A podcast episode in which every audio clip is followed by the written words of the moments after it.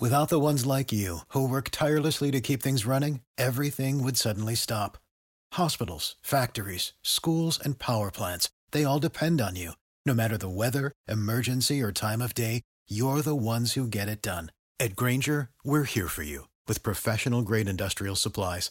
Count on real-time product availability and fast delivery. Call, clickgrainger.com or just stop by. Grainger, for the ones who get it done. When you need mealtime inspiration, it's worth shopping Kroger, where you'll find over 30,000 mouthwatering choices that excite your inner foodie. And no matter what tasty choice you make, you'll enjoy our everyday low prices, plus extra ways to save, like digital coupons worth over $600 each week. You can also save up to $1 off per gallon at the pump with fuel points. More savings and more inspiring flavors make shopping Kroger worth it every time. Kroger, fresh for everyone. Fuel restrictions apply.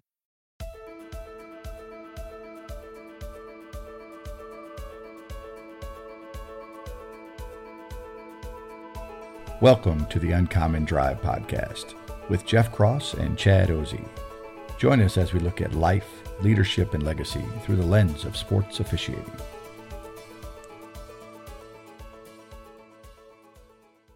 Welcome to another episode of the Uncommon Drive. My name is Chad Ozee, and I am here as always with my friend Jeff Cross. How you doing today, Jeff? I'm well. It's springtime here in Illinois, and the sun has been shining for 2 days straight now, so I'm excited. That's like a heat wave for us right now. We got 2 days of sun. We don't even care what the temperature is. As long as we can see that big shining ball in the sky, we're pretty happy. And daylight savings time came, so now it doesn't get dark till 6:30, 7 o'clock. At night. I love it. Absolutely.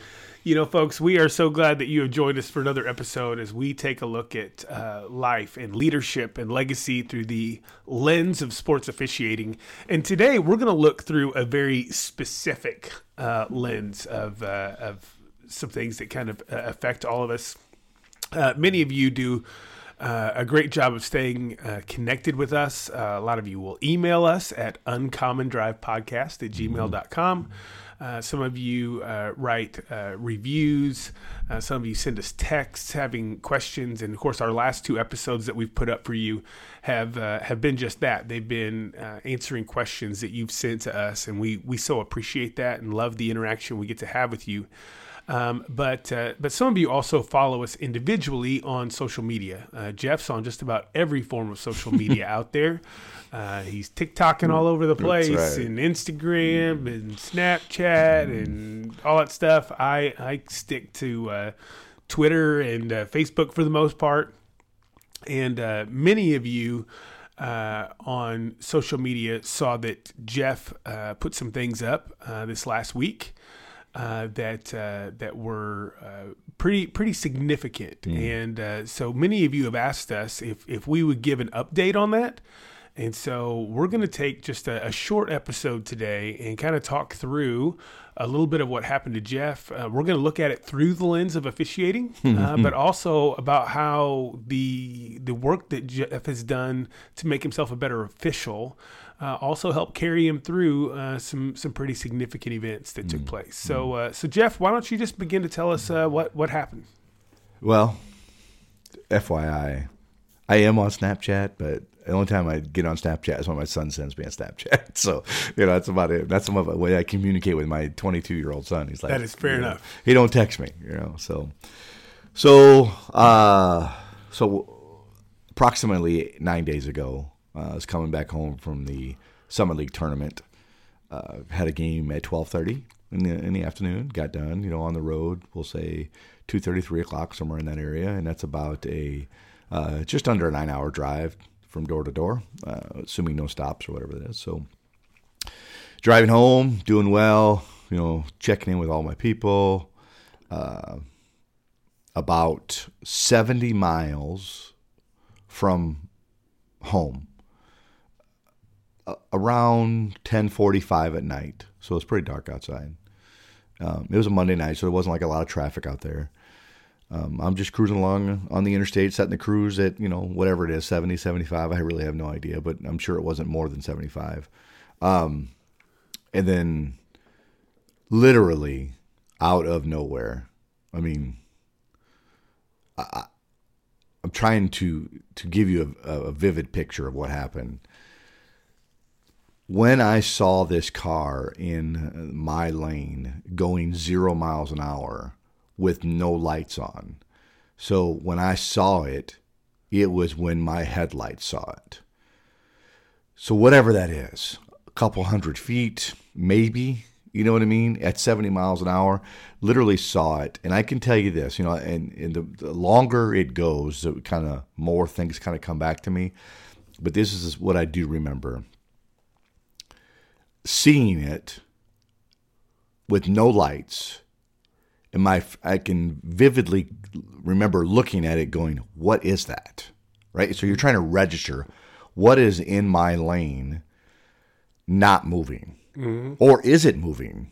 You know, but it has no lights, you know, those kind of things. And it's just, so after that brief, you know, trying to register what happened,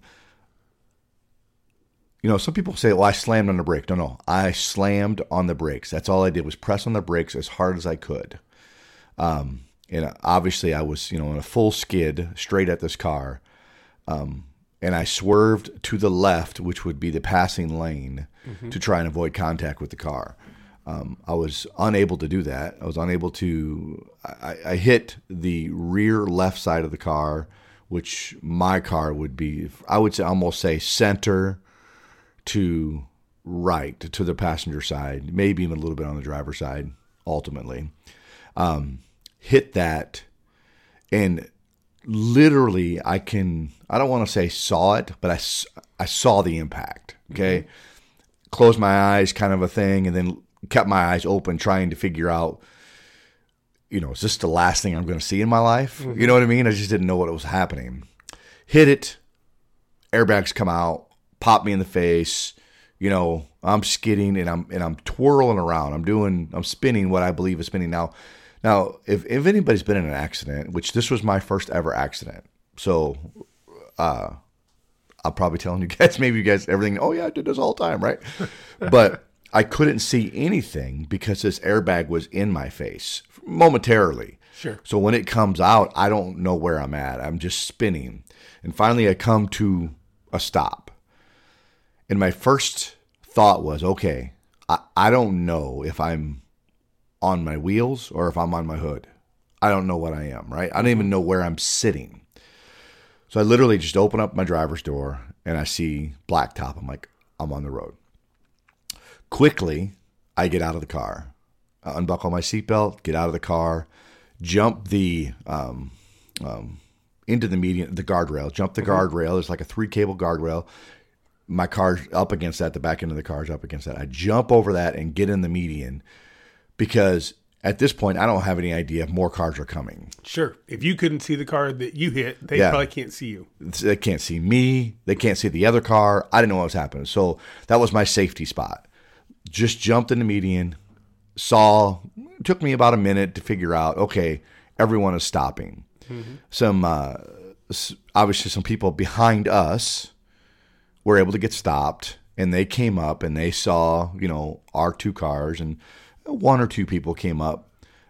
One of the gentlemen that went check on me, or actually he went to the car first that I had hit, and he says he, you know, put his nose in the driver's side, and he goes, he's still alive, you know, let's call 911. So okay, so here I am in a median in the middle of Interstate 80. And I don't know what to do here. So, right. So I don't have my cell phone on me, right? It's not like I had it in my pocket or nothing. It was just sitting in the passenger seat or wherever it was. So during the crash, my glasses come off. So I don't have any glasses. Now, everybody knows me. You know, I always joke that my glasses are so thick I can see the future. So I can't see anything. It's dark. So I'm rummaging through my car trying to find my phone, call 911. The 911 operator wants to know where we're at. I did get a little elevated, because, you know, it's a major accident, right? Sure. And the person who was checking on the other driver had said, you know, he's still alive, call 911. He was very, so I kind of fell into that trap a little bit. So when I was on the phone with 911, And then I'm talking to them, and you know, if you've listened to any podcast over the last month, you know I'm talking about neutral thinking a lot. And as I started to elevate a little bit, I'm like, okay, the elevation is not helping the situation. So, okay, these are the facts. The facts are I've been in an accident. The facts are the person I just hit is still alive and needs medical attention. I need medical attention. So let's do our best to communicate those. And I was able to do that. Listen, I didn't even talk to the 911 operator. I just listened to the people around. You know what I mean? Mm-hmm. And I heard them talking, and I yelled out one time, does anybody know where we're at? Right? And it's quiet now because now there's no traffic going by, and sure, it's just people. And all of a sudden I heard someone go, we're at mile marker 104. So then I was able to tell the 911 operator, I'm like, okay, we're at mile marker 104 approximately. Okay, help's on the way. But I was able to stay neutral in that point because it's something that I practice every day. Another thing that I did that I didn't realize I did until later on that night is I didn't go check on the person that I ran into, because he was already being attended to. I'm not a medical professional. I don't know what I can do. And if he is in dire need, is that the last thing I want to remember about this event? Mm-hmm. So I just stayed away and just sat in my car, waited till police got there, you know, those kind of things. Ultimately, you know, police come, you know, this is... story's getting drawn out, but I apologize. But I think it's interesting. So when you hit someone from 70 miles an hour, you're pretty shook up. Most mm-hmm. people are going to be shook up, myself included. So the state trooper comes over, asks for my driver's license and my insurance card. And then, of course, I'm in a rental car. I don't have my insurance mm-hmm. card, just chilling somewhere, yeah. right?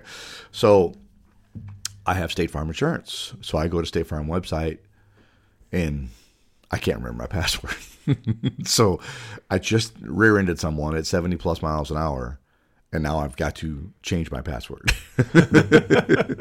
You know what I mean? Because he needs to see my insurance card. So sure. I'm literally changing my password, trying to remember what I changed it to, get into text to put the secret code in and do all that stuff. And I was able to do that all because I believe I was able to stay neutral in the situation. Now, ultimately, I want everyone to know that, you know, I didn't just hit this guy because he had rear-ended a semi prior to me hitting him. And he was basically stranded in the road from his injuries or from his collision that he had just prior. I don't know the time frame. I have no idea. But that's why he was there. It's not like he decided just to stop him on the road and not do anything. Sure. So he was in an accident, too, because the state trooper comes up and says, you know, how did you hit him? I said, you know, I was coming from the west, going east, and I hit him from behind. And he goes, well, it looked like this vehicle's been hit twice.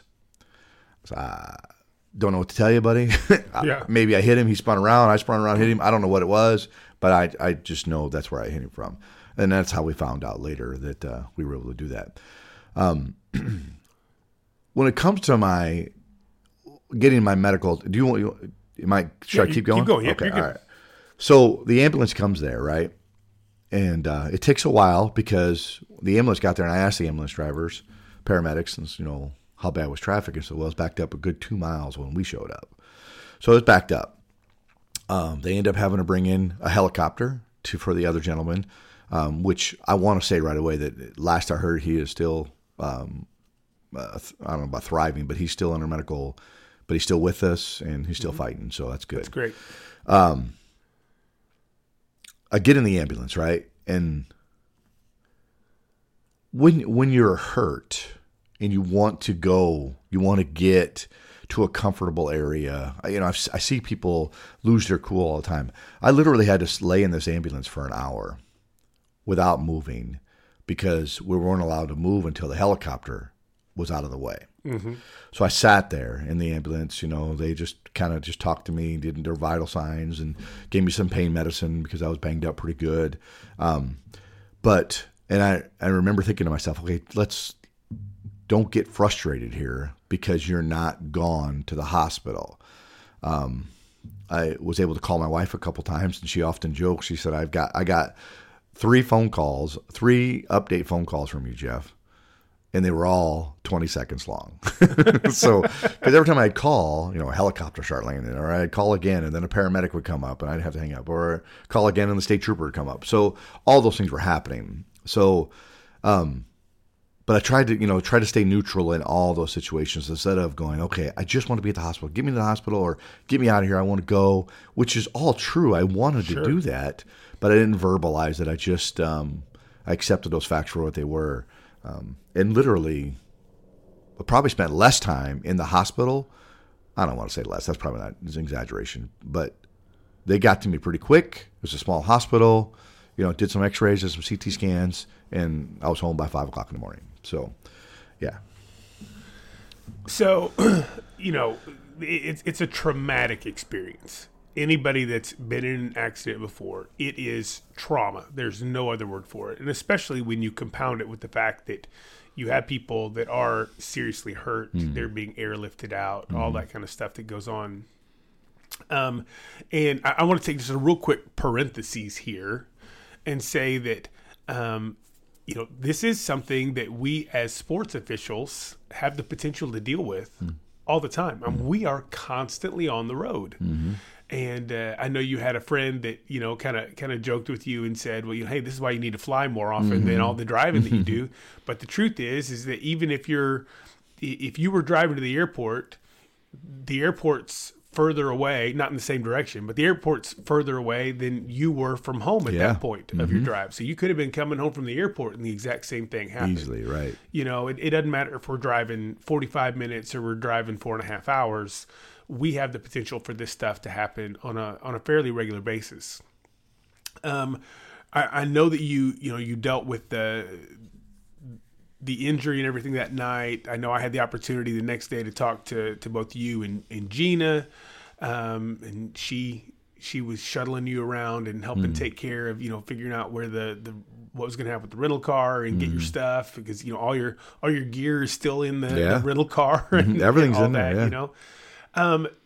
But you were also right in the midst of your conference tournament season. Mm-hmm. You'd already worked a couple conference tournaments. Mm-hmm. You were coming back from South Dakota Summit Tournament. You had another conference tournament that you were supposed to work then the next weekend. Mm-hmm. What was that process like for you? I mean, here you were right in the middle of everything.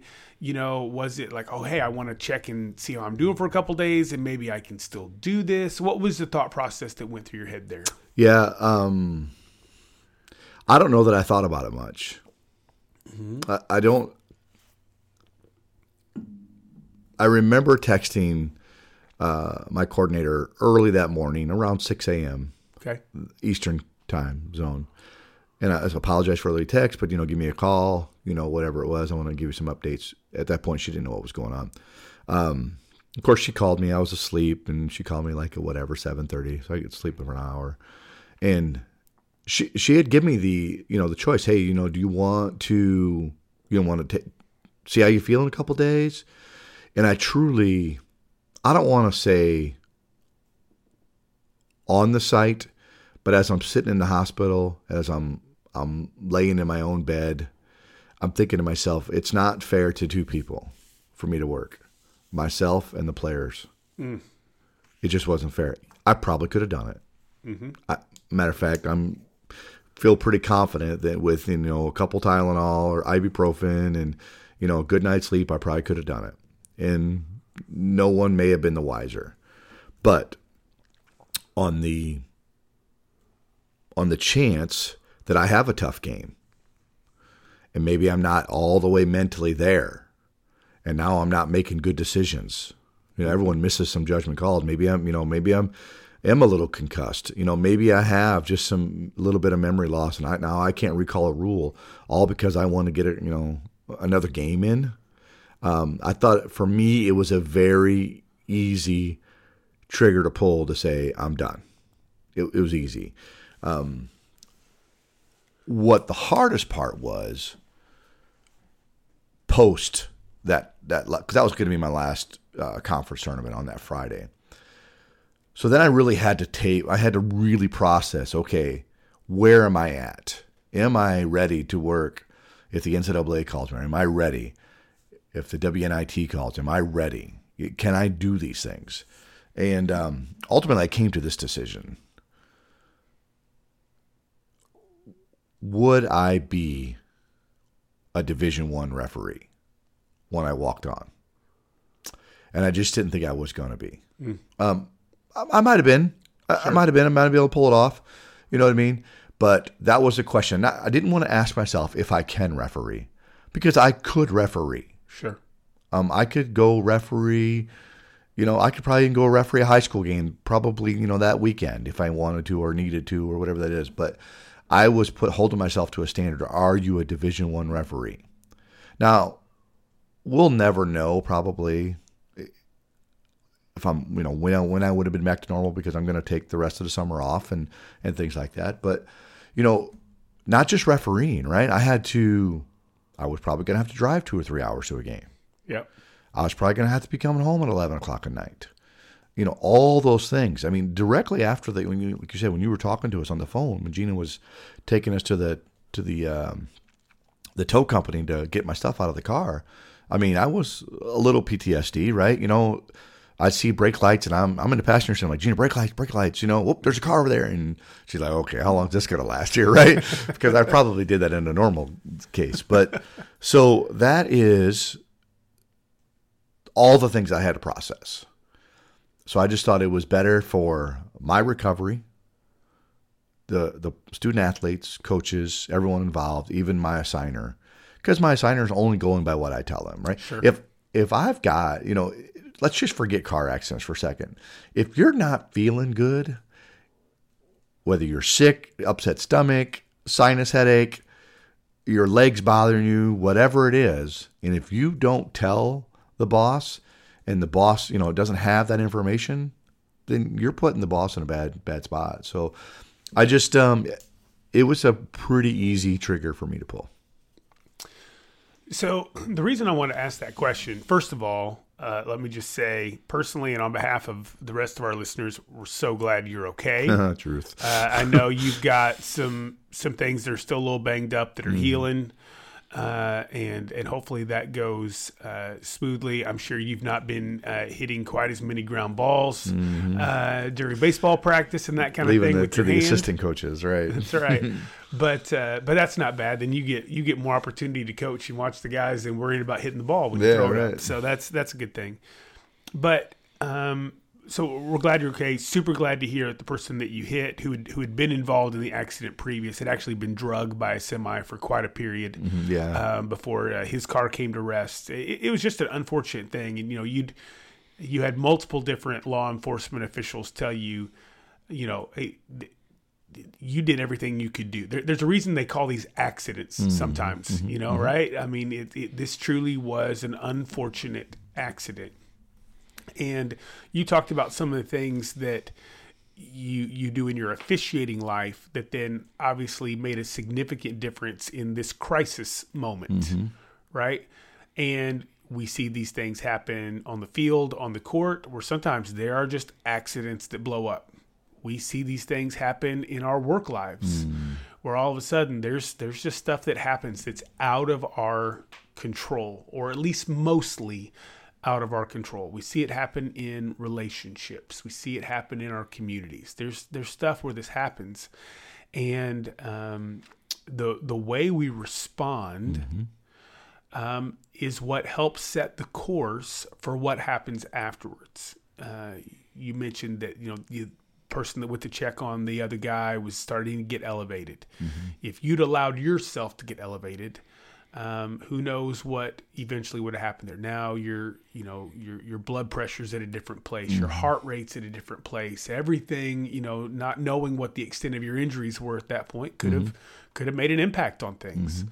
Even just your ability to communicate and get help there as quickly as it could get there would have been impacted in that moment. And so we see that happen on a regular basis, but one of the things that I find interesting, and I've heard a lot of people say, a lot of people have said, oh, it's so unfortunate that happened right at tournament time. Mm-hmm. You know, when people have been talking to me about you, oh man, you know, there's a really good chance Jeff was going to work the tournament this year. Mm-hmm. And by the tournament, they mean the big one, the NCAA tournament. We know you were going to work another big conference tournament before everything was said and done. And if you hadn't worked the big tournament, you know, you've worked the WNIT a lot, mm-hmm. you know, and so the likelihood that you were going to have significant games there was a big deal. And for so many of us in the officiating world, we have these goals, we have these dreams, we have these things that we want to go work.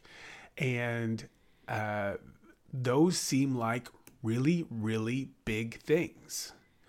But what I'm hearing you say in the midst of all this is that after the impact, pun totally intended, yeah, right. of what happened that night, whether or not you worked that tournament wasn't as big a deal to you. Mm-mm. So why is that? Well, I think some of that is because whether I work the tournament, whether I'm healthy or not, is not a big deal to me. Mm-hmm. You know, I'm not the kind of way I approach officiating is you know, I want to do my day-to-day work excellent all the time and let the chips fall where they may when it comes postseason, because there's a lot of different factors, right? You know, there's even if you say, okay, well, Jeff was in line for the tournament, there's a lot of good officials that are in line for the tournament, you know, and there's a lot of good officials that are 10 years younger than Jeff that are in line for the tournament. So it's just, that's just not, I don't want to say it's not a goal, because that's not true. I want to work, you know, it's still my income, right? Sure. But it's, you know, it's, what's the phrase I like to use? So our regular season is to pad our checkbook. Our postseason is to pad our ego. Mm.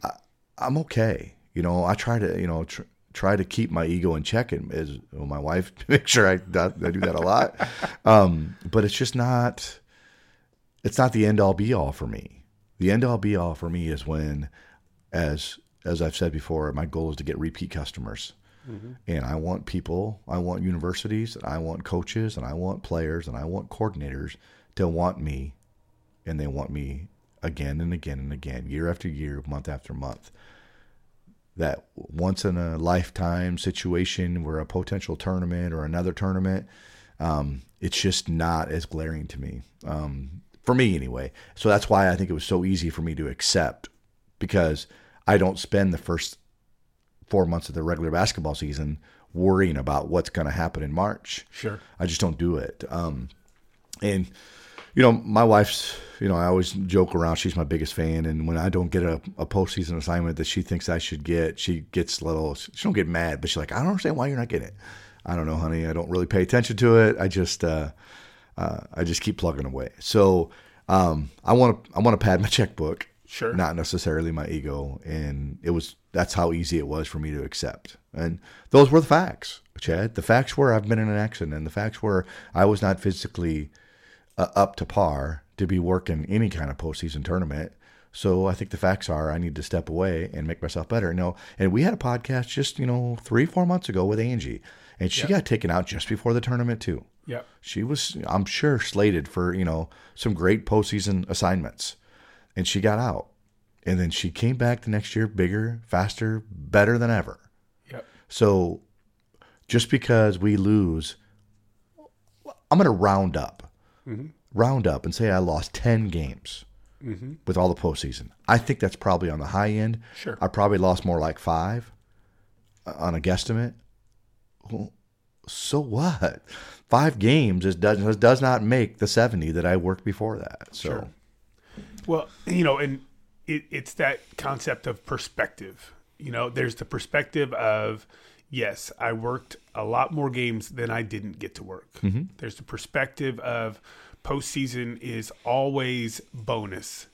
Yeah. You know, that's not what we're banking on. Yeah. You know, postseason's bonus. But there's also the perspective of there's a very real likelihood had you not been able to swerve as far as you did, or had somebody come up behind you that wasn't able to see you and stop or whatever, it wouldn't have been a question of were you able to work that weekend for a tournament. It could have been the question of could you work at all again ever. Dude, if I swerved to the right instead of the left, that major impact is on my side. Yeah. And so, you know, when we have moments like this, it does remind us what's important, mm-hmm. you know, and for any of you out there listening that have had major life impact moments, you know that you just begin to look at things differently afterwards. And it doesn't mean that it, you know, totally transforms your life in this big way where you know, everything's this existential question now and all that kind of stuff. But it does color the way that you look at things. Mm-hmm. And so things that at one point may have been a big, big deal now are not as big a deal. And we see those kinds of life moments happen in lots of different ways. For some people, it's, you know, when they have kids.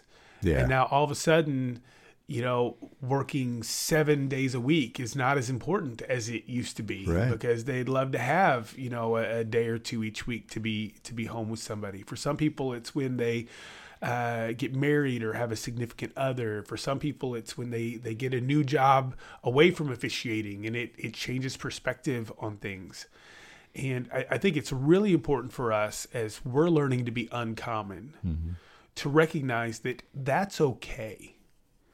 You know, we don't always have the same drive towards the same thing all the time in our life. Mm-hmm. You know, there are times when, you know, when job may be thing number one and you push. And there's other times when, you know, family needs to be slid into a different spot. And, you know, I'm an empty nester now at home. And so I'm able to do things now that I couldn't have done 5 years ago, mm-hmm. you know, just because I'm at a different place. And it's okay for those drives to be aimed at different things. And I think it's important for us to understand the perspective that it takes for that to happen. Yeah. And if, you know, if you were to hear anything in this conversation today, do not expect to show composure or perspective when you have a major thing like this happening in your life without practicing it. Mm-hmm. I believe I will sit here today and tell you, I believe the reason I was able to keep so much of my composure is because it's something I do every day. And I knew that just wasn't losing my composure. If I lost my composure all the time, that's probably the first step I would have went to when I hit the person. Sure. So now I'm not saying I just like got in a car accident and got out and said, "Ooh, well, that was a tough one." You know, I didn't do that, right? You know what I mean? We still have some major adrenaline. Sure. You know, we still have, but it was amazing how my brain took over for what was needed in the event, not I'm just going to fly off the handle here and hope all the chips lie in the right spot. So we have to practice it. And I've said it before, and I'll say it again today, right? And if you want to be a good communicator, you got to practice communication. You can't just wake up and say, "Well, I'm going to have a tough communication day." Have you been practicing it? Nope, but I'm going to go be really good at it. Yeah. We just can't do it. So, and I think that if you practice that composure, you practice that perspective, you practice those things on a daily basis, and when something happens and you're just going off your instincts, that will take over and it will benefit you. Absolutely. Folks, we hope this has been good for you today. A little shorter than some of the episodes that we have. We're going to throw another one up a little bit later this week that I think will be really impactful, especially for folks that are now into the thick of baseball season and that kind of thing that's coming up. But we thought this would be a great way to share an update with you all, as well as to remind us that the things that we do in our officiating world affect the things that we do outside the officiating world as well. Mm-hmm. And we've said it lots of times. It makes us better. It makes us better employees and employers. It makes us better spouses and parents. I think it makes us better people when we are able to practice those things, both on and off the court and the field. Yep. Everybody, have a great week. Be safe out there. Mm-hmm. And we look forward to talking to you again. See y'all. Thanks for listening to the Uncommon Drive Podcast. Be sure to check us out on Spotify, Apple Podcasts, or wherever you listen to your favorite podcasts.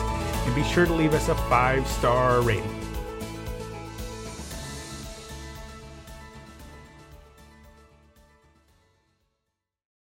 Sick of being upsold at gyms?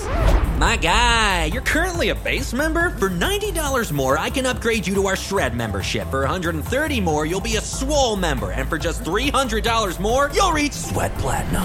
At Planet Fitness, you'll get energy without the upsell. Never pushy, always free fitness training and equipment for every workout. It's fitness that fits your budget. Join Planet Fitness for just $1 down and $10 a month. Cancel anytime. Deal ends Friday, May 10th. See Home Club for details.